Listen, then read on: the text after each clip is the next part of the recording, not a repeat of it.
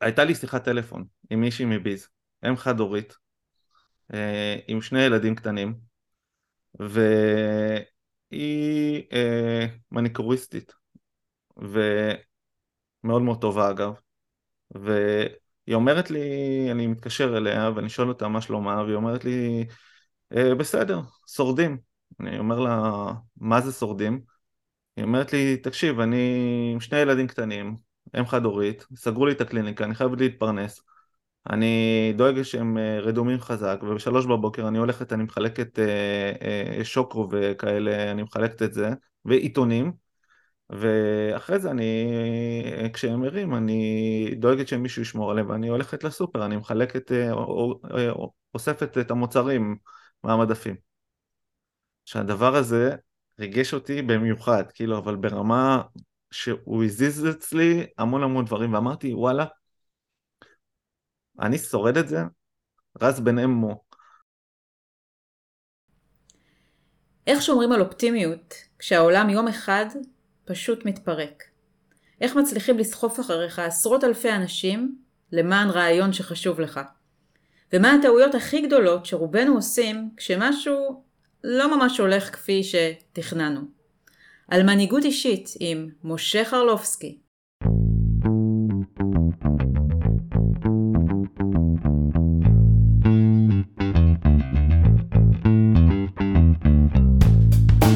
לחיות בתפקיד הראשי, הפודקאסט של יעלי קוגן.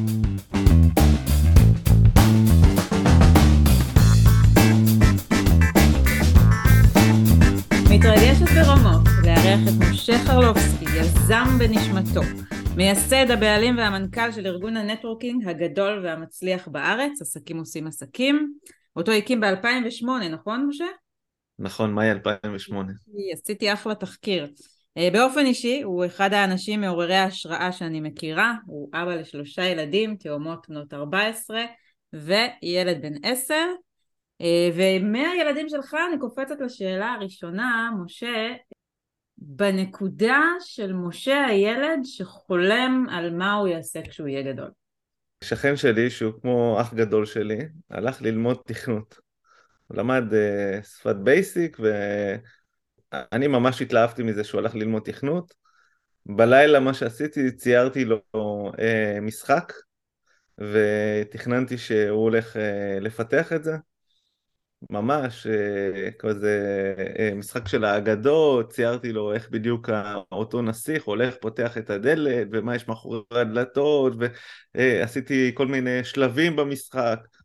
ואז התיישבתי לידו ואמרתי לו, קדימה, תתחיל לתכנת, בשביל זה למדת.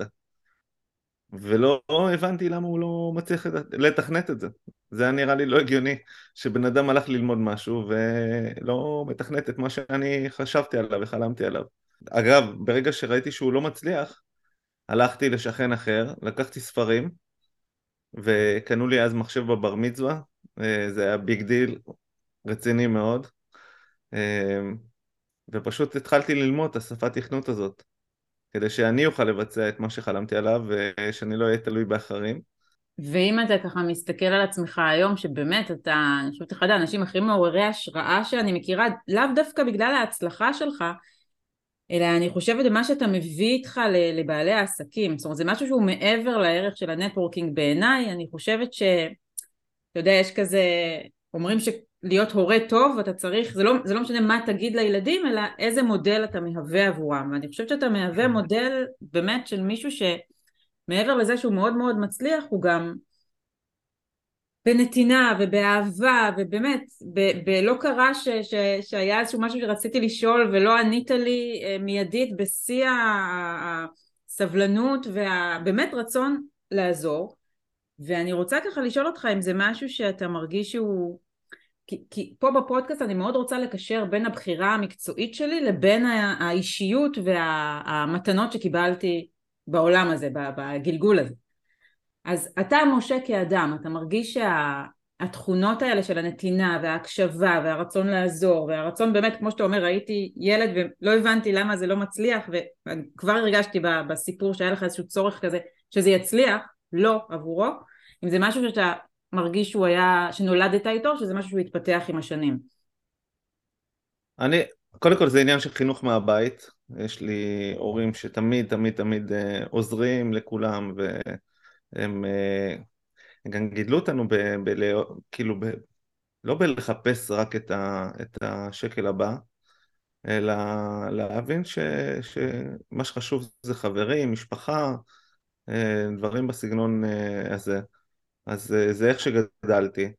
ההורים שלי מאוד הקפידו עלינו מבחינת חינוך ו- ודברים כאלה שאנחנו לא אה, כל היום נסתובב ברחובות אה, וכן היינו, היינו לומדים אבל את יודעת אמא שלי לא הייתה יושבת איתנו כל היום וצורחת עלינו שנעשה שיעורים אלא חינכו אותנו לעמוד, לעמוד בדברים, לא נתנו לנו לראות טלוויזיה עד 12 בלילה אה, או כל מיני, או לשחק בחוץ עד 10-11 בלילה. אבל כן נתנו לנו את החופש לעשות את מה שאנחנו בוחרים. וכן, אה, סתם אני, אני אתן לך אה, דוגמה, אם רציתי נעליים של אה, נייקר ג'ורדן, והם עלו אז 700 שקלים, ובאותה תקופה שחקתי כדורסל, ורציתי את הנעליים האלה. ההורים שלי בשום אופן, יכלו לקנות לי את זה, בשום פנים ואופן אמרו לי, אתה לא קונה נעליים ב-700 שקלים. זה לא, זה לא, זה לא עובד ככה. ומה שאני עשיתי זה פשוט ללכת לעבוד, לסחוב מחברות בדפטר, זה חברה של מחברות, אה, לסחוב מחברות משעה חמש בבוקר למשאית, לחלק אותם עד אחרי צהריים. שברתי את הגב שלי בשביל הנעליים האלה, אבל עד שלא היה לי, קיבלתי אז, אני זוכר, שבעה שקלים לשעה. והשגתי את הנעליים האלה, עבדתי את המאה שעות שהייתי צריך, אמנם כדורסל אחר כך קצת היה קשה לי לשחק, הידיים שלי היו עם יבלות, אבל את הנייקר ג'ורדן, אה, עד לפני שנה אגב, זרקנו אותם פה בטעות, אה, עד לפני שנה היה לי אותם כמזכרת. מדהים. מזכרת, ש, שזה העבודה הקשה שצריך לעשות אה, בשביל להשיג דברים, ואם אתה רוצה משהו אז אתה תשיג אותו. ואני מדבר איתך על גיל מאוד צעיר, אני מדבר איתך על גיל 14 בערך, משהו, ברגע שהיה חוקי לעבוד אני ישר הלכתי, הלכתי על זה, לא בגלל שהייתי צריך, ההורים שלי נתנו לנו הכל, אבל אה, אהבתי להרגיש שאני עצמאי, אה, אהבתי להרגיש שאני יכול להרשות לעצמי דברים שההורים שלי מבחינת הערכים אמרו שהם לא מוכנים לקנות, אגב אני היום מבין אותם לגמרי, כן. נעליים ב-700 שקלים, אה, זה, זה לא, לא לעניין.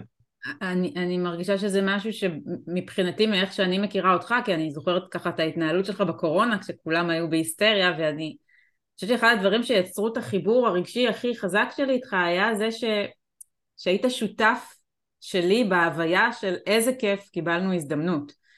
אמ, וזה מתחבר לי לילד ש, שאומרים לו לא, והוא אומר אוקיי, אז זה לא יהיה דרך אבא ואמא, אני אמצא את הדרך להשיג את הנעליים, גם אם זה אומר עכשיו לעבוד ולעבוד קשה. את, את יודעת, יעלי, אני, אני, אני רגע רוצה לעצור באמת ולדבר על התקופה הזאת, אם את מסכימה. זו תקופה שאני, ברגע ש... אני, קודם כל אני לא... אני הבנתי שהולך להיות משהו אירוע גדול ועשינו הכנות למערכת שלנו, אבל לא הבנתי אה, מה זה אומר מבחינת אה, הפאניקה וההכנסות, אוקיי? זו חברה, ביז מקביז זו חברה שמגלגלת מאות אלפי שקלים בחודש, ו, ופתאום ההכנסות שלך יורדות ב-90 אחוז, אה, אבל ההוצאות נשארות אותו דבר כמעט. ואני זוכר פרסתי את ה... על השולחן, פרסתי את העשרות אה, חשבוניות שאני צריך לשלם, צילמתי את זה גם לפייסבוק ואמרתי כאילו, בוא'נה, מאיפה אני משלם את זה עכשיו? אין לי הכנסות, כי גם אחד הדברים שעשיתי בתחילת הקורונה, ממש בסגר הראשון, זה הבנתי שאני חייב להוריד את הפאניקה אצל האנשים. כי אנשים נלחמו על כל שקל וכבר ביקשו כל מיני החזרים והכל ואני אמרתי אני לא רוצה להיות בכלל באנרגיה הזאת ועשיתי חישובים שאני לא אפשוט את הרגל וממש אה, מה שעשיתי לחצתי על כפתור נתתי לכולם חודשיים נוספים במתנה ואמרתי להם חבר'ה את החודשיים האלה שכנראה זה האירוע הוא הולך לארוך ככה אה, בואו נוריד את הפאניקה הם עליי אוקיי, עכשיו, זו החלטה שהיא החלטה אולי הכי חכמה שעשיתי בחיים שלי. אחד, זה שידר לכולם, אני איתכם, בתוך המסע הזה. שתיים, תיארתי את האנרגיה שהייתה לי, אני, אני, אחד הדברים שאני לא אוהב איזה מלחמות וכל הדבר הזה של על 100 שקלים או 50 שקלים או, או, או 1,000 שקלים, כאילו, את כל המלחמות האלה אני לא אוהב אותן בחיים שלי. מה שעשיתי אגב אחרי שלחצתי על הכפתור ובעצם חילקתי יותר מ-400 אלף שקלים, עליתי למעלה לגג, שמתי רמקול ענק ששכן העביר לי אותו עם כפפות ועשיתי פה מסיבה לכל השורה שלה, אני גר בשכונה כזו של אה, קוטג'ים, אז כן. אה, עשיתי להם, אמרתי להם תצאו לחצרות, ועשיתי להם מסיבה פה, עכשיו הם לא הבינו מה אני, אני אמרתי לאשתי אני חייב, אני, אני לא רוצה כרגע בשעה הקרובה, זו מסיבה הכי יקרה ש... שעשיתי, אז... אה, אני חושבת שמה שעשית, משה, ככה, אם אני מתחברת לנושא של הפרק שלנו היום, זה אתה פשוט uh, הבאת מנהיגות. גם מנהיגות אישית, של איך אני מתמודד עכשיו עם משהו, כי יכולת לבחור אחרת, יכולת להילחץ, יכולת להרים ידיים, יכולת פתאום להשתתק, לקפוא, ובחרת בצורה, אני לא יודעת אם מודעת או לא מודעת, לקחת קודם כל מנהיגות על עצמך, זאת אומרת עליך כרגע מישהו שמוביל פה ארגון מאוד מאוד גדול וגם איזשהי סוג של אחריות בעיניי מאוד מאוד אישית. אני חושבת שבתור מי שנמצא מהצד השני ורואה אותך ככה שלא רק שלא נלחץ ו- ומרים ידיים אלא בא ועם נתינה ועם תחושה מאוד חזקה של באמת כמו שאתה אומר אני איתכם אני איתכם פה יחד במשבר הזה אני לא עוזב אתכם לבד והנה יש בזה משהו בעיניי שמייצר אה, סוג של חיבור, ש... זאת אומרת זה לא סתם שהארגון הזה כל כך מצליח. יש כאן משהו ש... שהבאת, שהוא ערך מאוד מאוד מאוד חשוב בעיניי. אני, אני, קודם כל אני חייב לומר שאני עושה את הכל במודע. זאת אומרת, אני מאוד, אה, אה, אני לא אה, אסטרטג או, או, או משהו כזה גדול, את יודעת שכל הזמן חושב על כל מהלך שלו, אני מאוד מאמין ואני אחזור על זה כמה פעמים בטח הפרק, אני מאוד מאמין בפשוט לעשות ולראות ולהיות אופטימי.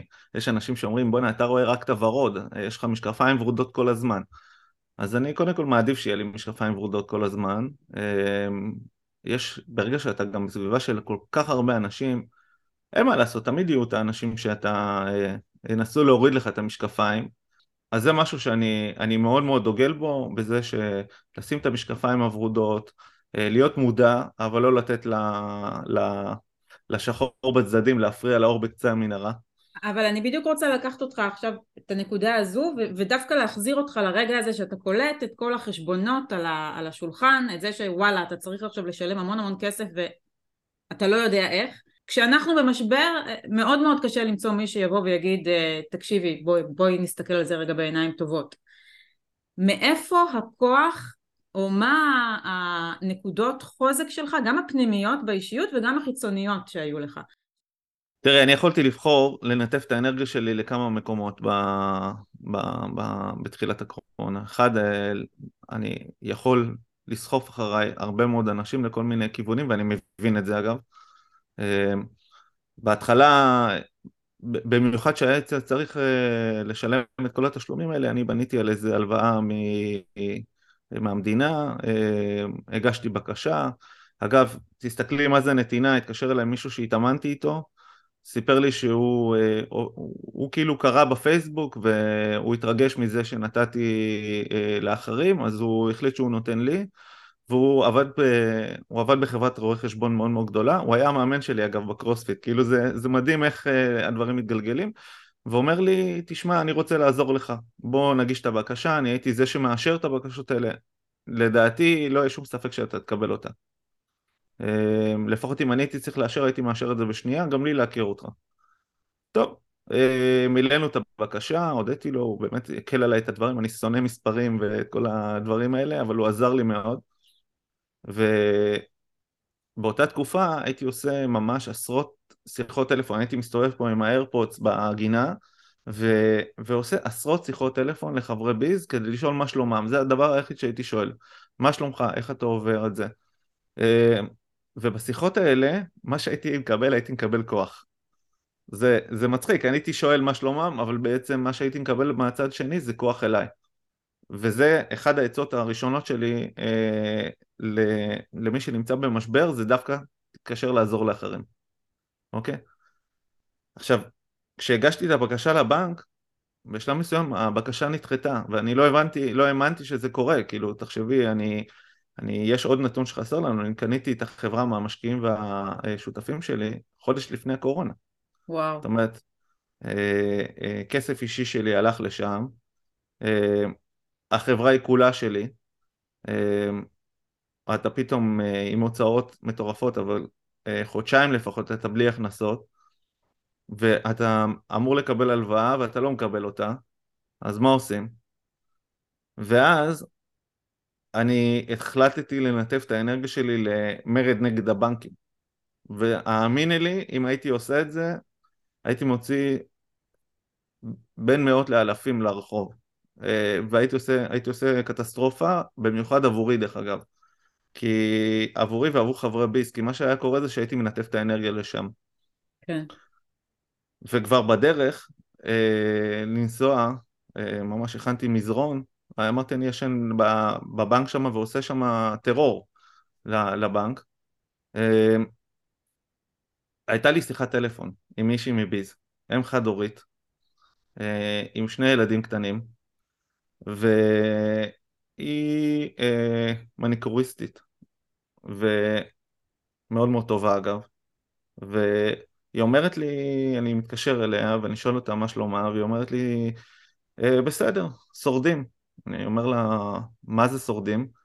היא אומרת לי, תקשיב, אני עם שני ילדים קטנים, אם חד הורית, סגרו לי את הקליניקה, אני חייבת להתפרנס, אני דואג שהם אה, רדומים חזק, ובשלוש בבוקר אני הולכת, אני מחלקת אה, אה, שוקו וכאלה, אני מחלקת את זה, ועיתונים, ואחרי זה אני, כשהם ערים, אני דואגת שמישהו ישמור עליהם, ואני הולכת לסופר, אני מחלקת, אוספת את המוצרים מהמדפים. שהדבר הזה ריגש אותי במיוחד, כאילו, אבל ברמה שהוא הזיז אצלי המון המון דברים, ואמרתי, וואלה, אני שורד את זה, רז בן אמו. כאילו, לא יכול להיות שהיא עושה כל כך הרבה דברים בשביל לשרוד את זה, ואני אה, לא מצליח, אה, לא, כאילו, הולך לנתב את האנרגיה שלי לכיוון בכלל לא נכון. חזרתי אחורה, ואמרתי מאותו רגע, אני הולך לנתב את האנרגיה, לקחת את אותם אנשים שהכי זקוקים לי היום, אני הולך לתת להם את כולי, אוקיי? ובאמת מאותו רגע רתמתי את כל הכוחות שלי לכיוון הזה. ותמיד צריך לזכור, כאילו, תמיד היא נמצאת אצלי בראש, אותה, אני לא יודע אם היא מוכנה שאני אחשוף אותה, אבל, אבל היא, היא, היא כל כך הייתה השראה עבורי, שהיא שינתה את כל המהלך באותו רגע, וזה מהלך שהיה יכול לגרום פה, שאנחנו לא היינו מדברים עכשיו, אני כנראה הייתי אה, אחרי זה מנסה לשנות מבפנים, אה, אבל, אבל אני החלטתי באותו רגע לעצור ולהתרכז ב, בקהילה שלי, אוקיי? בזה, במה שאני כן יכול להשפיע, ולהשפיע מאוד מאוד חזק, ובאמת, אני זוכר עשיתי הרצאה שקוראים לה מאתגר להזדמנות. אני זוכרת את זה. כן, ואני אני, אני פתאום אמרתי, וואלה, אנשים, ת, תתפכחו, יש פה הזדמנות אדירה שקורית לפתחנו, אוקיי? תתעלמו רגע מהכסף, תתעלמו רגע מה... יש פה משהו שהולך לשנות את העולם, אוקיי? דברים שאני ניסיתי לשלב בביט במשך שנים, פתאום, בתוך חודשיים קרו, אוקיי? דברים ש... אה, אה, חלומות שלי. הכל הכל הכל התחיל להתגשם. המשחק שכל כך רציתי ש... שתכנתו אותו, פתאום, את יודעת, הכל הכל קרה מאוד מאוד מאוד מהר, הכל אה, הצליח ו... ו... אה, והצלחנו לסחוף הרבה מאוד אנשים לתוך המשחק הזה. ואני חושב, אני חושב שזה לא היה קורה כמובן לולא הקורונה, אני חושב שהיינו היום במצב הרבה הרבה יותר גרוע לדעתי אני, אתה מדבר ואני בדיוק ככה חושבת על, אני עכשיו בדיוק סיימתי שלושה ימים אה, של storytelling עם המאסטר הכי גדול בעולם, שכל מיטב אה, תסריטאי הוליווד זוכי האוסקר למדו אצלו, הוא בן 84 וככה, וואו. זה מדהים החיבור בין החיים לאומנות, כי על פי התפיסה של ה storytelling בעצם הגיבור, אה, לחיות בתפקיד הראשי, הגיבור בעצם של הסרט, יכול להתחיל בנקודה שמשהו לגמרי מתפרק בעולם שלו משהו שכביכול נתפס כמשהו מאוד מאוד שלילי, אה, האישה עוזבת, מחלה, כל משהו שנתפס כשלילי, שגורם לגיבור בעצם אה, להפוך, אה, אה, להפוך את זה כמו שאתה אומר מאיזשהו משהו שלילי למשהו חיובי, כשבסוף הוא בעצם אה, אה, מגלה את הכוחות הפנימיים שיש בו, ובעצם הופך, הופך להיות הגיבור. הגיבור כן. במובן ההירואי, ואני מאוד רואה את זה בחיים, זאת אומרת אם אנחנו מסתכלים על הקורונה כמשהו עולמי, שאני חושבת שבאמת בסופו של דבר, אני לא יודעת אולי זה אני, אבל האנשים שמקיפים אותי באמת באמת גדלו מזה, ודווקא אני רוצה לשאול אותך לא בפן העסקי, כי בפן העסקי באמת אה, זה די ברור, בפן האישי כמשה, איזה, איזה דברים לקחת איתך שהיום אתה אומר, אני, אני, אני יודע שאני אוכל לצלוח עוד, עוד משברים אם יהיו, או אני גיליתי על עצמי דברים חדשים אה, כשהכל התפרק לי בעצם, כש, וזה, וזה התפרק לך, כמו שאתה אומר, אתה חודש לפני רכשת את החברה, זה לא התפרק בקטן, זה התפרק ב... ב... אני, אני, לא יודע, אני לא יודע אם אפשר לקרוא לזה להתפרק, דווקא בדיוק הפוך, זה התחבר. זה, זה, הכל התחיל להתחבר לי כשהתחלתי לראות במשקפיים הוורודות שלי ובראייה שלי של בוא'נה איזה קטע, כולם בבית, יושבים, מקשיבים למה שאני אומר. אה, אף אחד לא, אין לו הסחות דעת. יש, יש אגב תקופות היום שאני די מתגעגע כן, לסגרים. כאילו, כאילו, קודם כל מבחינה כספית, אני חושב שזה, זה לא חוכמה, בסוף כסף זה, אה, הוא תמיד, תמיד אפשר למצוא לו פתרונות, אוקיי? החוכמה היא להמשיך לעשות פעולות למרות שכאילו לא לתת לזה להשפיע עליך. כן. זאת אומרת, ברגע שאתה עושה פעולות ואתה לא נותן לשום דבר מהצדדים להשפיע עליך, אה, את יודעת, כסף יכול לסנוור, כמו שאומרים, נכון? אז אני לא נותן לזה לא לסנוור ולא להוריד אותי. כסף זה, זה אחלה, זה תוצאה של משהו, אבל זה לא, ה, זה לא המניע שלי. אה, אבל עדיין, אתה יודע, יש לך שלושה ילדים לפרנס, יש לך בית, יש לך... נכון, אגב, אני גיליתי שיש לי אותם בקורונה, כי לפני זה לא הייתי כל כך בבית. זה אחד הדברים שלמדתי. אה, סתם דוגמא, את הפודקאסט הזה אנחנו מקליטים כשאני אה, בבית. אז אני פעם בשבוע נשאר בבית, עובד מהבית, מחכה לילדים כשהם חוזרים מהבית ספר, כאילו אני חוזר יותר מוקדם היום הביתה אה, ממה שהייתי פעם, נהנה להיות איתם. אה, עם אשתי, גם היה לפני סבבה, אבל עכשיו, כאילו בוא'נה, אנחנו שנתיים היינו ביחד בבית, זה... זה כן, אומרים שמי ששרד את הקורונה ביחד כבר לא התגרש. ואני נשבע, היה לי, היה, לי, היה לי כל כך כיף להיות עם אשתי פה בבית, כאילו זה, זה לא שאנחנו, אנחנו לא הזוג שמדבר כל היום בטלפון, כאילו זה ברמה של אולי טלפון אחד במשך היום, אני חושב שזה כאילו כל אחד נותן לשני להיות מרוכז בדברים שעוברים עליו, בסוף היום שואלים איך היה. כי, כי בעלי למשל הוא שכיר ועכשיו אה, הוא עובד רק פעמיים בשבוע מחוץ לבית, זאת אומרת זה ספינה את כל החברה כחברה, זה, זה דבר מדהים בעיניי. נכון. אני בימים שאני נוסע לעבודה אני פתאום אומר, אה, אני מתגעגעת אליו, למה הוא לא פה, כאילו במשרד ליד. אה, יש לו משרד כאילו שזה חדר כן, שצמוד כן, כן. לבית, זה... ואני כאילו מה, אני רוצה שהוא יבוא, זה, זה מצחיק כי זה משהו ש... שכל כך לא היה לפני, זאת אומרת הוא היה יוצא בשבע בבוקר, חוזר בתשע בלילה. כן, כן, וזה כיף, זה פשוט כיף להיות uh, אחד עם השנייה, uh, וגם פה אנחנו לא, זה לא שאנחנו חופרים אחד לשני, אבל אנחנו יודעים שאנחנו נמצאים ביחד, זה, זה כיף. גם יש לי, יש לי איזה משהו, אני, אני אשתף כאילו את המאזינים שלנו, שיש לה, הילדים שלי לא כל כך היו מבינים מה אני עושה. אה, נראה לי אפילו שאשתי לא כל כך הבינה עד כדי כך מה אני עושה. ומה ש... שקרה פה שהם נהיו הרבה יותר מעורבים. עכשיו יש לי, אה, יש לי משהו שדשבורד, אה, לוח בקרה כזה, שאני על כל דבר שקורה בביז, הוא קופץ לי שם נתונים. ויש פעמון כשמישהו חדש מצטרף לביז, אוקיי? והפעמון הזה, הוא אין מה לעשות, כל הבית שומע אותו. אה, שמתי את זה וזה תמיד נמצא ברקע באיזה אחד הטלוויזיה פה והילדים שלי בהתחלה שאלו מה זה אבא מה זה הצלצול הזה? ואז הסברתי להם מה זה. עכשיו כל פעם שהפעמון הזה מצלצל כולם בבית רוקדים ומשתוללים וזה זה הרגשה הכי טובה בעולם שאתה נמצא עם האנשים הכי אהובים עליך וכולם מתרגשים ביחד איתך. אוקיי? וכולם מבינים מה זה ביחד איתך מה זה אומר. עכשיו אני כל הזמן מסביר להם שהקהילה שלנו, ככל שהיא תהיה גדולה יותר, נוכל לעשות דברים גדולים יותר. כאילו, אני לא, אני לא נותן לה את המשמעות הכספית, אני נותן לה את המשמעות הערכית. המשמעות הערכית. ו, ו, והם כל כך שמחים בזה. וזה... אה, עשינו... זה מוביל אותי, סליחה שאני קוטעת אותך לשאלה הבאה, דווקא במשפחה של ביז, כי אני מרגישה בביז באמת כמו משפחה, אני חושבת שמיטב חברותיי עכשיו הכרתי בביז, ואני רוצה לדבר איתך דווקא באמת על, על המעבר בין הבדידות המאוד מאוד קשה, אחד המאפיינים שלי היו הכי קשים באמת לאורך כל הדרך, אני כבר עשרים שנה עצמאית, זה הבדידות. זה, mm-hmm. זה שהכל עליי ואני לבד, ואחת הסיבות שהצטרפתי לביז זה לאו דווקא היה בשביל נטוורקינג, כאילו אני בשלב מסוים בתיאטרון כבר לא קיבלתי לקוחות חדשים, לא הייתי צריכה עוד לקוחות, אה, אני מדברת על הגלגול הראשון שלי בביז, כן. ובאתי כי באמת הייתי צריכה לשבת רגע עם חגית, מעוז, ושהיא תיתן לי יד ותגיד לי יעלי הכל בסדר, אה, אה, בשביל החיבוק הזה שאני חושבת שבאמת הצלחת לייצר כאן, וזה שוב אני חוזרת למנהיגות, כי אני חושבת שזה משהו בהוויה שלך, כבאמת בן אדם שאוהב אנשים, אמ, ואני רוצה שדווקא נדבר פה על הייחוד של ביז לאו דווקא כ...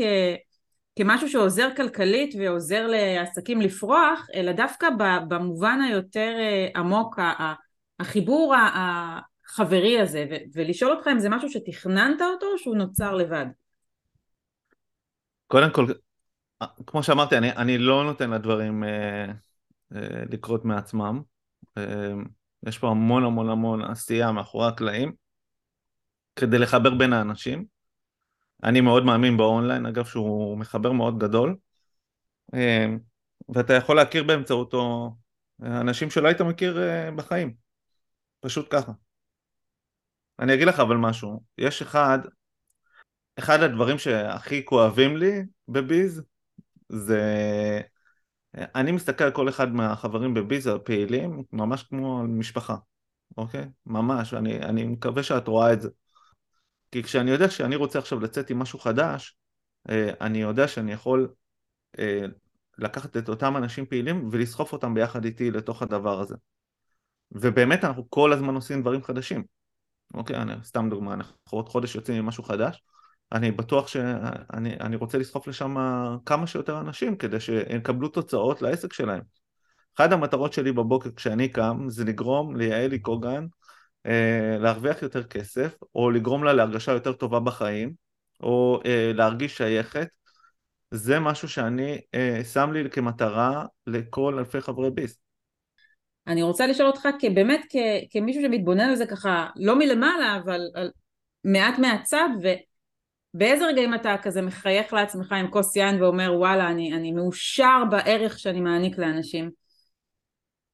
קודם כל, אם יש מישהו שמאושר מההצלחה של אחרים, זה אני. אוקיי, ושל חברי ביס, כאילו, אני יודע, אה, שולחים לי המון... אגב, זה משהו שהתחיל בקורונה, לפני זה לא היו שולחים לי הצלחות, היו שולחים לי רק טענות. אוקיי, עכשיו, אם אתה לא עם משקפיים, כל הזמן העובדים שלי אומרים, אנחנו לא יודעים איך אתה לא עם אה, ציפרלק או משהו, כאילו, איך אתה מסוגל אה, להכיל את זה. עכשיו האונליין קירב את האנשים אליי, ופתאום התחילו לספר גם על ההצלחות שלהם, ויש אלפים כאלה. אז, אז אחד הדברים הכי כיפים לי, זה שאנשים שולחים לי, והם מספרים לי על ההצלחות שלהם. ואם יש מישהו שמאושר מההצלחה של אחרים, זה אני, כי אני יודע שהדבר הזה הוא, הוא קרה בזכות משהו ש, שקרה בתוך הקהילה שלנו. ו... זה מבחינתי משהו שהוא הכי חשוב לי, הכי חשוב לי זה שאנשים ישתפו אותי, להרגיש חלק מהעסק שלהם, אמ, ש... אני, אני סתם דוגמה, אתמול מישהו נכנס אלינו למשרד, אה, בא לקחת משהו ואני אומר לו בוא בוא תשתה איתי קפה וזה מישהו שאני מכיר כבר אה, כמה שנים.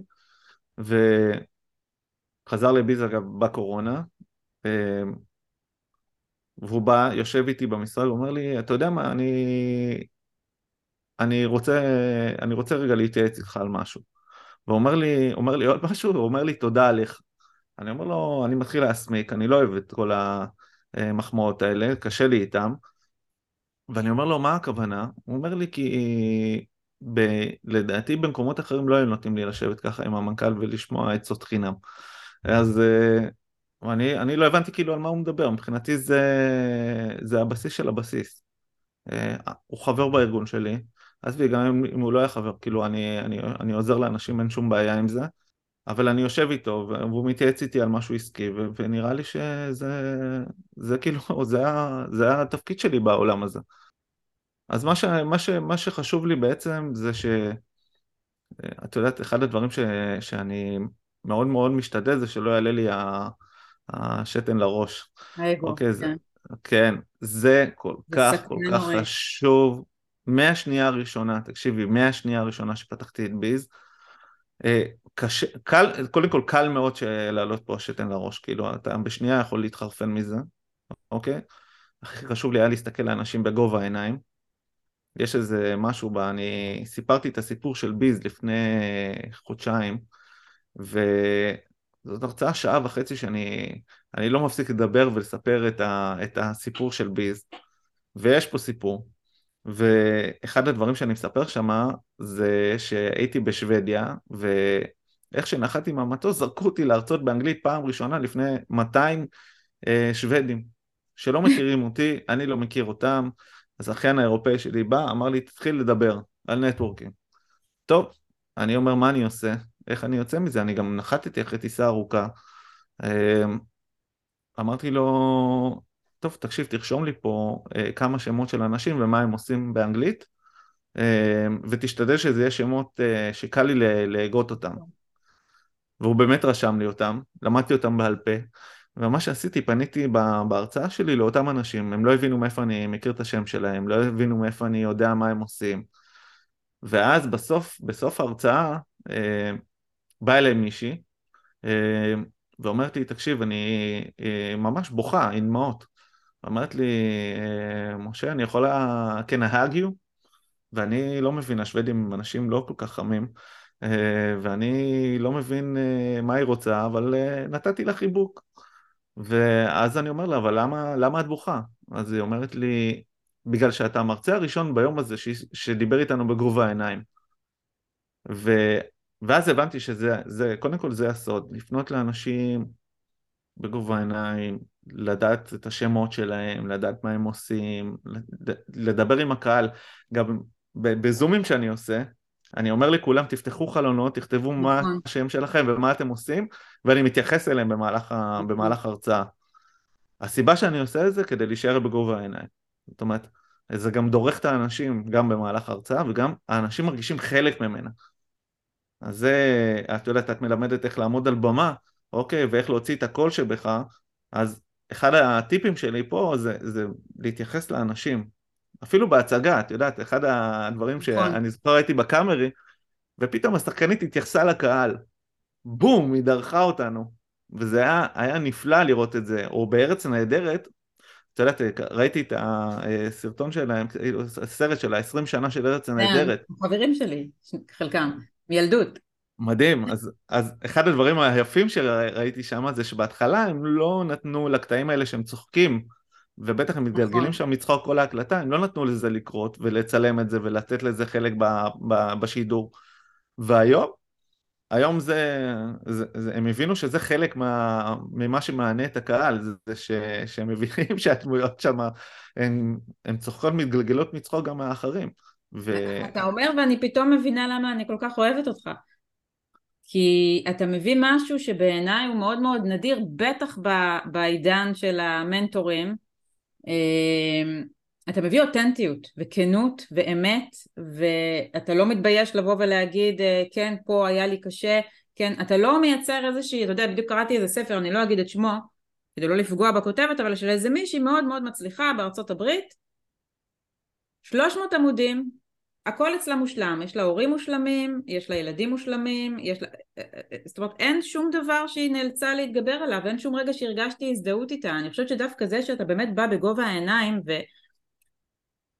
ולא מרגיש שהמנכ"ל הזה שצריך עכשיו, אה, אה, אה, שאני ארגיש לא בנוח לפנות אליו, הוא זה שיוצר את החיבור, כי אתה איתנו באותה סירה, זה בדיוק אותו דבר כמו זה ש, ששיתפת בחשבונות. זאת אומרת, זה לא שאני עכשיו ממשיך לנהל את החברה ואוי, אתם נורא מסכנים עכשיו קרה משבר. אני חלק, אני איתכם בספינה, אני אמנם מוביל את הספינה, אבל אני בדיוק באותו, אני אנושי, אנושי, זה המילה שחיפשתי. ואני חושבת שזה אחד הדברים הכי חשובים במנהיגות, בטח ובטח למישהו שמנהיג אחריו, כי זה לא שאתה מנכ"ל, אתה יודע, ומנכ"ל של איזה חברה ש... אנשי ביז פה הם, ה, הם הבשר של החברה, ואם לא יהיה מישהו ש, שהם ירגישו שהוא השראה ושהוא אנושי ושהוא זמין עבורם, אני לא חושבת שזה היה מצליח, אני אומרת לך בשיא הכנות, אני לא חושבת שזה היה מצליח ככה. טוב, קודם כל תודה, אוהב אותך חזרה, ומחובר אלייך, את יודעת, אני מהשנייה הראשונה, אנחנו מחוברים מאוד.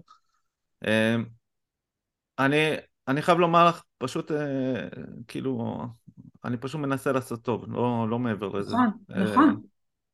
וגם אני לא מאמין שיש בן אדם שהחיים שלו מושלמים, וכאילו, נכון. זה שאתה לא מדבר על זה, לדעתי, אתה גורם לאנשים אה, ריחוק ממך. אוקיי? כאילו, זה, זה, זה משהו שמרחיק אנשים. אה, גם לא צריך, אגב, לדבר רק על זה. אוקיי? יש אנשים שזה הפסימיות שולטת בהם. אני, את לא תראו אותי פסימי כמעט לעולם, אוקיי? זה לא ש... אבל אה, את לא תתפסי אותי במהלך פסימי. אוקיי? אם אני אגב פסימי, הדבר היחיד שאני עושה זה מנסה לשנות את זה, להיות אופטימי. ואיפה הכוחות שלך? זאת אומרת, מעבר ליכולת הזאת באמת לראות את הטוב ולמצוא פתרון, אני שגם יש בך משהו שהוא מאוד uh, לוגי, זאת אומרת, כבר בתור ילד, אני רוצה נעליים, אני אלך לעבוד. זאת אומרת, לא נכון, ישבת בבית.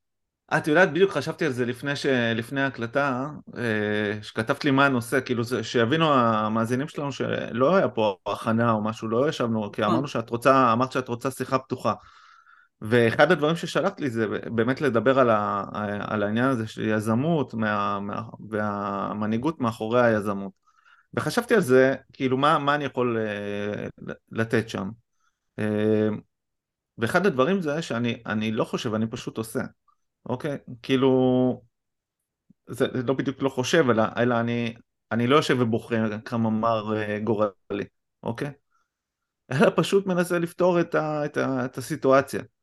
את, את יודעת מה, אני אשתף, אני אשתף במשהו שאני, אה, מהחיים האישיים שלי, שאמרתי שאני יודע איך לנתב אנרגיות, אז אני אספר, אני אספר איך אני יכול לנתב את האנרגיות שלי למקומות אה, שמשפיעים, לא דווקא בעסקים, וגם לפעמים, כאילו אני יודע שאני לפעמים חייב לעצור ואני אספר סיפור שהבנות שלי היו בגן, הן היו בנות אה, ארבע או חמש ויום אחד אני חוזר, חמותי ואשתי בבית אומרות לי תקשיב הילדה לא מרגישה טוב אה, היא עם חום גבוה, אה, לקחתי אותם להתקלח, לקחתי אותה, את יודעת, להוריד לה את החום במקלחת ופתאום היא גלגלה לי עיניים והתעלפה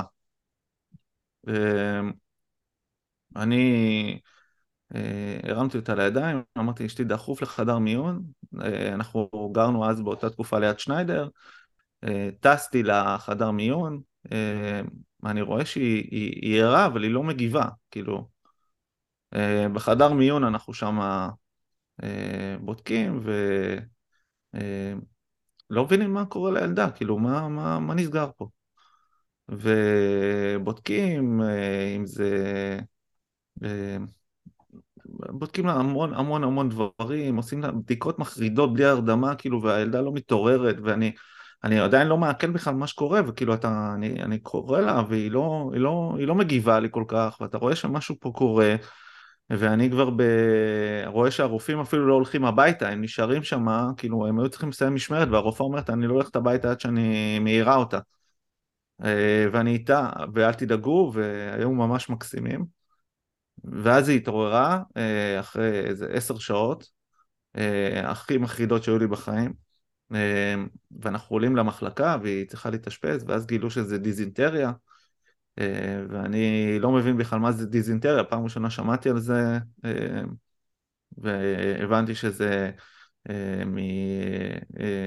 מזיהום, ומהיגיינה בגן, ואז הבנתי שזה יכול להיות מהחתולים בחול, ושלא החליפו את החול כבר איזה עשרים שנה, ושיש שם מלא חתולים, ואז אני מקבל אה, שיחה מחמותי שאומרת לי, תקשיב, אתה חייב אה, לשנות את זה. ואמרתי לה, תקשיבי, את יודעת מה את מדליקה עכשיו? אמרת לי, כן. ואני, תוך משהו כמו שעה, כבר הייתה אה, אה, ערוץ 2 בתוך החדר מיון, בתוך המחלקה, ואת כל הכוחות שלי עשיתי כדי לשנות את הסיפור הזה. ברמה שאת לא מתארת לעצמך, במשך שנתיים ניתבתי את האנרגיה שלי, הופעתי בכל אמצעי תקשורת. אה, עשיתי הפגנות בפתח תקווה של מאות ואלפי אנשים, אה, רדפתי אחרי ראש העיר עד מתי שהוא החליף את כל הגנים בפתח תקווה, לפי התקן של משרד הבריאות, מחול לדשא. בהתחלה הוא חשב שהוא יוריד אותי בזה שזה יהיה רק לגן של הבנות שלי. אה, בהתחלה היה מלחמה כמובן, כי הוא אמר אתה לא, אתה לא, הוא, הוא, הוא לא הצליח להבין אפילו רגשית את הסיטואציה שאני נמצא בה. ואמרתי לו לא לא אתה לא הבנת, אתה, הוא ניסה להוריד אותי בזה שהוא יחליף רק אצל הבנות שלי, לא לא לא הבנת, המקרה שקרה לי לא יקרה יותר. ואתה מחליף בכל 400 הגנים בפתח תקווה, לפי התקן של משרד הבריאות, אף ילד לא יקרה לו יותר את המקרה הזה, זה כבר לא מקרה אישי שלי, פרטי שלי. אגב, ואיך רותמים אנשים? בזה שאתה הופך מקרה פרטי למקרה כללי. כללי, אוקיי? נכון. ו... והגנים הוחלפו, ולא רק אצל הילדות שלי, אלא בכל הגנים בפתח תקווה, אני חושבת שזה גם בכל הארץ, אתה יודע? אני חושבת שהתחלתי אה, משהו שהתפשט, כי באיזשהו שלב אני זוכרת ש... שהתחילו לדבר על זה, זה לא היה משהו שידעו אותו לפני. יכול להיות, את יודעת, זה לא שלא היו פעילים לפני, אני פשוט, פשוט נכנסתי לזה באטרף, אבל ממש באטרף, כאילו לא יכולתי, ממש לא יכולתי לעצור. אה, היו הורים שהתחילו כבר להילחם נגד זה, אבל לא היה להם את המניע האישי שהיה לי, אה, כן. והם חיממו אותי על זה וגרמו לי להבין שזאת הבעיה, שבגלל זה הילדה שלי הגיעה למצב שלה. אה, ו- ופשוט רתמתי את כל הכוחות, אגב עשינו גם דברים מאוד מאוד יפים, סתם דוגמה אה, עשינו אה, מדורה לשלושת אלפים איש, מדורה חברתית בתוך השכונה שלי. הדברים האלה הם מאוד מאוד מפחידים פוליטיקאים, ברגע שבן אדם אה, מסוגל לארגן כאלה דברים ולסחוף איתו עוד אנשים, זה לא ארגנתי את זה לבד כמובן, אבל נכנסתי לוועד של השכונה, הייתי הדובר של השכונה, הייתי כותב טור אה, חודשי בשבועון של אה, פתח תקווה והייתי עומד ומדבר, כאילו זה העבודה שלי לדבר מול אנשים אז אה, לא היה לי בעיה לעמוד מול אלפי אנשים ולדבר או, או בהפגנות לקחת את המגפון ו, ולסחוף אחריי עוד אנשים או לדאוג לזה שאין לי שום בושה בדברים האלה.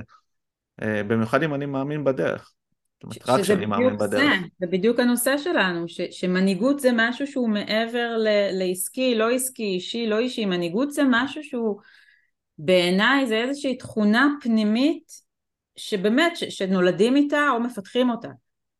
זה לא אה, לבכות, זה פשוט לעשות. את יודעת, יש המון אנשים שנכנסים... אבל זה לא, אתה, זה לא שהיית לבד, אתה הצלחת, כמו שאתה אומר, להביא, להביא אחריך מסה של אנשים, שזה בדיוק כמו בעסק שלך. זאת אומרת, אצלך, אתה יודע, אתה מדבר על זה כאילו, כן, הקמתי את ביז, כמה, כמה אנשי עסקים כבר היו בשנים האחרונות בביז? אלפים, אלפים אלפים. אלפים. כאילו, ואתה מדבר על זה כאילו היום קמתי בבוקר, אה, אה, קניתי אה, לחם והכנתי כריך. זה לא... יאלי, אני נסעתי במשך הרבה הרבה מאוד שנים, אוקיי, עד עכשיו דרך אגב. אני הייתי נוסע בהתחלת הדרך, אני מדבר איתך, לא היה נקודה בארץ שלא הייתי בה, הייתי נוסע אלפים רבים של קילומטרים ברכב, לא משנה באיזה שעה, באיזה הייתי פשוט נמצא בכל מקום במדינת ישראל לפגוש כל אחד כדי לקדם את המטרה, אוקיי? אה, ולרתום אנשים. ו, ובמפגש הראשון שאני הנחיתי אותו אגב, אה, פתאום נפל המזגן וזה באוגוסט בחום, בסדר? כאילו, אתה אומר מה כבר עוד יכול לקרות פה בסיפור הזה? וזה היה גם במקום כזה של הכל מזכוכיות, אז אתה אומר לא מספיק חם, אוגוסט, עוד הזכוכיות האלה. מה שעשיתי זה לנסוע ישר, כאילו, היה שם סופרסל, וקניתי שני מעברים כאלה גדולים תעשייתיים, ו- ושמתי את המעברים האלה, ואמרתי לאנשים, חבר'ה, ככה זה בעסקים. לפעמים המזגן נופל, אתה צריך למצוא פתרון אחר, וגם למרות שהוא לא הכי נוח בעולם, אין מה לעשות, צריך להמשיך הלאה. ורתמתי בעזרת הדבר הזה, מה, מה, מהמאורע הזה יצאו חמישה יורים, אוקיי? כי הם אה, אה, הבינו שאני שם נלחם על הדבר הזה, זה לא, זה, מישהו אחר יכול להישבר מהדבר הזה, ולהגיד מה אני צריך את הכאב ראש הזה, אתה יודע, זה היה ממש ממש בהתחלת הדרך.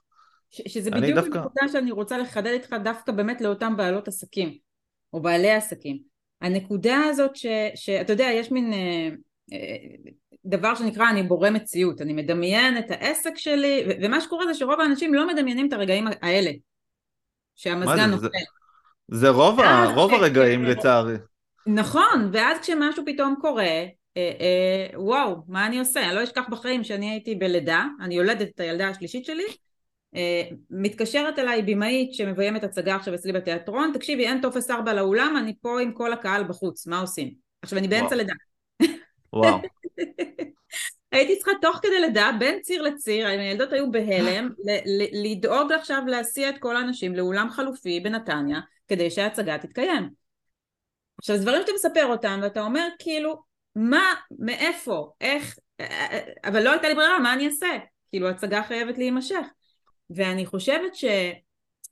אם יש משהו שאני רוצה ככה שאנשים יצאו מהפרק הזה זה התחושה של לא, ליצור מציאות, להיות בתפקיד הראשי כמו שאני קוראת לזה זה לא עכשיו שהעולם שלי מושלם, שאני מושלם, שהכל הולך לי חלק, שאני מעלה קמפיין והנה מתמלאת הסדנה, שאני אה, אה מוציאה מוצר חדש ופתאום אה, אה, אה, בעצם זה שדמיינתי ועשיתי והייתי אופטימית הכל קרה, לא, לא, לא, זה, זה עם המון המון מכשולים ואתגרים בדרך, אני קוראת לזה מעין מבחנים של עד כמה אתה נחוש ואני חושבת שככל שהמטרה היא יותר גדולה אז זה לא רק, זה לא רק מכשולים חיצוניים זה גם המון קולות פנימיים פתאום והתנגדויות פנימיות ואני רוצה ככה לסיכום לשאול אותך איפה המקום הזה שהלוואי באמת שאני אצליח להעביר אותו פה בפרק שאתה מוצא את הכוח להתמודד מול המזגן הזה עכשיו שהתקלקל מול זה שהיא עכשיו בטלפון ואני, אני, מה אני עושה? איפה מוצאים את הנקודה של הסוויץ'? התשובה היא מאוד מאוד ברורה הבחירה היא לא להיכנס לבאסה, אלא למצוא פתרונות, אוקיי? כאילו לכל דבר יש פתרון, פשוט צריך לחפש אותו ולא לתת לדבר הזה לדכא אותך, אוקיי? כל אתגר הוא הזדמנות, ואנחנו צריכים לזכור את זה.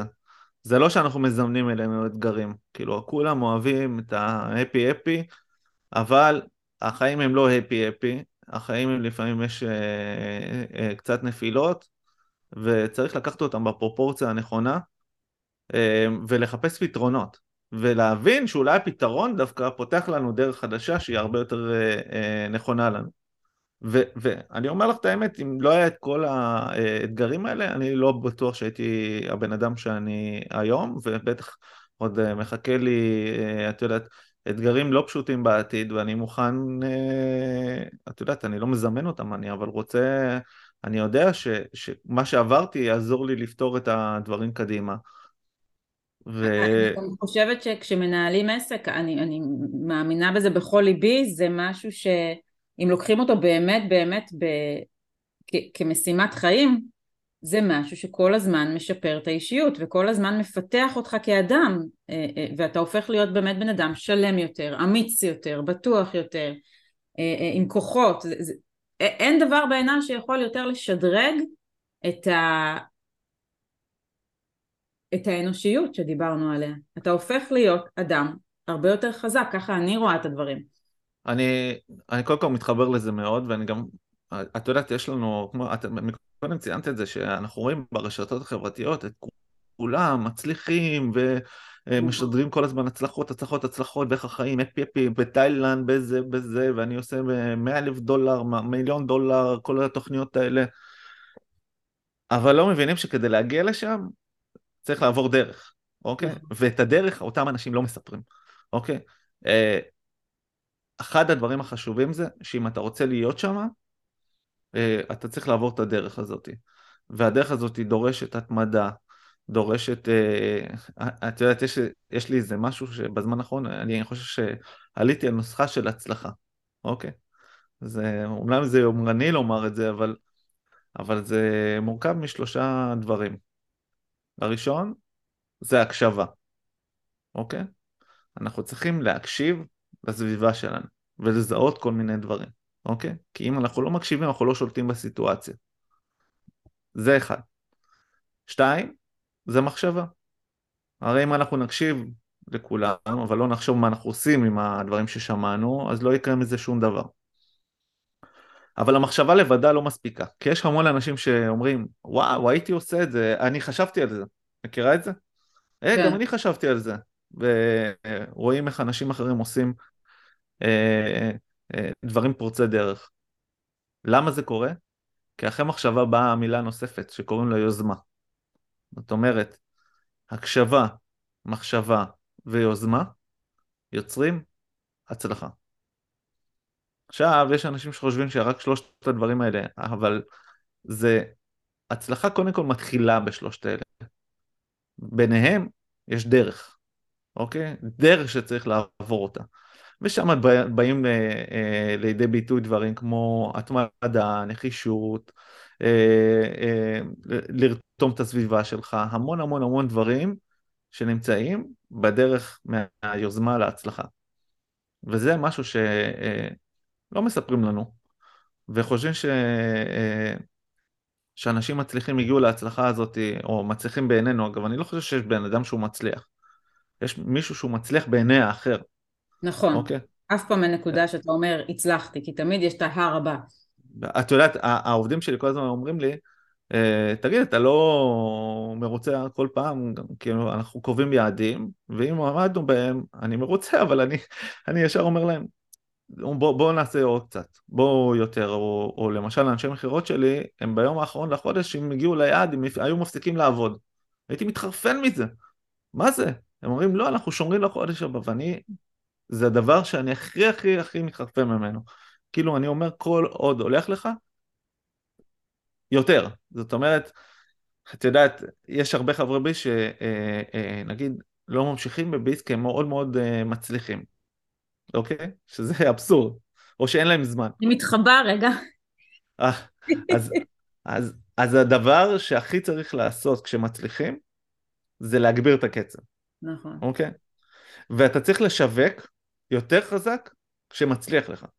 למה? כי הרבה יותר קל לבוא למשל לרעיון עבודה כשיש לך עבודה, אוקיי? נכון. והרבה יותר קשה כשאין לך עבודה, אוקיי? הביטחון שלך יורד, אתה מתחיל, אה, מתחיל אה, אה, אה, לא לסנן ולקחת דברים גם שאתה לא אוהב, וכשהולך לך, והאנשים מרגישים את האנרגיה הזאת של וואו, אני, תקשיבו, אני, אני לא אומר אני לא צריך עבודה, אלא אני אומר, תקשיבו, אני עושה יום, השבוע, אחד, שתיים, שלוש, ואנשים אומרים, בואנה, אליו אני רוצה לשלוח את החברים שלי כדי לעזור להם. אז אני צריך להגביר את הקצב. אוקיי, דווקא כשהולך לי, דווקא כשאני מצליח, דווקא כשאני מתחיל למתק את עצמי מאוד מאוד גבוה, או כשאני מותג מאוד גבוה, הרבה יותר חשוב להיות במקומות כמו נטוורקינג, כמו לשווק את עצמך, לא להוריד את הרגל מהגז, אלא בדיוק הפוך ללחוץ עליה עוד יותר. זה טעות, הדברים האלה... בכל התחומים, גם ב... ב... אין זרי דפנה, אני תמיד אומרת את זה, אין זרי דפנה, אין רגע שאתה יכול להגיד, לשבת, וואלה הצלחתי. אין, זה לא קורה. כי... כי אסור, ברגע שאתה עושה את זה אין לך עסק יותר. נכון. ברגע שאתה עושה את זה, נכון, נכון, אין לך עסק, נכון, אגב, נכון. אין לך כל, כמעט כל דבר, קח את זה לכל מיני דברים, ספורטאים, בסדר? שמתאמנים שנים, ופתאום אומרים, טוב, בא, לי עכשיו איזה חודשיים חופש, אה, די, נמאס לי, כי הם נמצאים באיזה פיק, בום, אה, לא בטוח שהם יחזרו בכלל לפיק הזה יותר, אוקיי? יהיה להם גם הרבה הרבה יותר קשה לחזור. אה, לכן כל כך, אני, אני אומר לך, אני, אני לפעמים אני מדבר עם uh, בעלי עסקים, אני, אני כאילו אומר, הוא כרגע לא רואה את ההשלכות של זה, אני רואה אותם, אני לפעמים לוקח את זה עליי, בסדר? כאילו, אני, אני כל כך רוצה שבעלי עסקים בכלל, לא רק בעלי עסקים, אלא אנשים יבינו שבחיים האלה, אה, אפשר כמובן להוריד את הרגל מהגז, אבל לדברים אחרים, אני למשל, אחד הדברים שלמדתי זה לשים לי נקודות אנרגיה, אוקיי? מה זה נקודות אנרגיה? זה לקבוע לי למשל טיסה לעוד כמה זמן עם חברים, או עם האישה, או עם המשפחה, לשים כל הזמן נקודות אנרגיה כאלה. אה, וזה מה שעושה לי את ה break. אבל גם ב break אתה צריך לעשות הכנה טובה, זה גם אחד הלקחים שלמדתי. זאת אומרת, אתה לא יכול ללכת לצפות שהכל יעבוד כשאתה לא נמצא שם. אתה צריך לעשות הכנה נכון. לפני, אה, ולהבין שהעסק שלנו הוא כמו הילד שלנו, אנחנו, כמו שאנחנו דואגים לילדים שלנו לבייביסיטר ומישהו שישמור עליהם בזמן שאנחנו בחו"ל, אותו דבר גם העסק שלנו. אה, צריך לדאוג לו. בזמן שאתה אתה לא, אתה לא נמצא שם. אה, זהו, אני, לכל נשות העסקים ששומעות אותנו, אה, פשוט קחו את הכל בפרופורציה, אה, בהתמדה, תקשיבו לסביבה, תחשבו מה אתם יכולים לעשות עם ההקשבה הזאת, תיזמו, ותזכרו שהדרך להצלחה מתחילה בשלושת אלה אבל לא נגמרת שם. תודה רבה רבה, אנחנו אה, אה, עוד כמה דקות לחמש בעשר, חמש קצרות עד עשר דקות, ונתחיל בזה. מוכן? זה יאללה. תשובות בלי לחשוב, משה, זה מלחיץ, אוקיי. אני זורקת ואתה עונה. אוקיי, היכרות עם עשרות אלפי עסקים כבר בכל השנים האלה, ב-14 שנה, הקושי העיקרי ואיך מתגברים עליו. קושי עיקרי של בעלי עסקים. כן, בכלל, ב- בעולם הזה של עולם העסקים. לא מתמידים, מתייאשים מהר. זה, זה הקושי העיקרי. אנשים פשוט, קושי הכי. קטן, קושי הכי קטן, אה, נכנסים לפסימיות, אה, ומצד שני גם אה, אם מצליחים, אז אה, אה, מפסיקים, כאילו מורידים את הרגל מהגז. לא ככה ולא ככה, פשוט צריך להמשיך ולהתמיד בדרך. מה היית אומר למשה הילד היום, ממרומי גילך? תמשיך ככה, תמשיך ככה? כן, תהיה אתה, זהו. לא... מה יהיה רשום על המצבה שלך? מה יהיה רשום על המצבה שלי? משה חרלובסקי, לא, לא צריך יותר. אין איזה לא. ציטוט, משהו שהיית ככה רוצה להשאיר אחריך? את יודעת, יש לי פה ציטוט על הפעם הראשונה שכתבתי ציטוט וכתבתי את השם שלי לידו. כתבתי, יש כאלה שמחכים לתוצאות ויש כאלה שמייצרים אותם. אז אה, אני לא הייתי רוצה שיהיה שום ציטוט. אני מאמין שבן אדם משאיר את, ה, את, ה, את מה שהוא צריך בעולם הזה. אה, נקווה שיישאר לכמה שיותר זמן, אבל אה, גם אם לא, אז עושים את מה שעושים בזמן אמת. ככה אני מאמין. חלום הבא של משה חרלובסקי? חלום הבא? אז קודם כל אנחנו כבר יוצאים בעוד חודש במשהו חדש, אבל בעיקר אני מחפש לעזור לבעלי עסקים אה, אה, לפרוח. אה, אני כן רוצה ש, שביזמקביס תגדל ותצמח. אה, זה להמשיך לעשות טוב, לא מחפש... אה, ירדתי מה...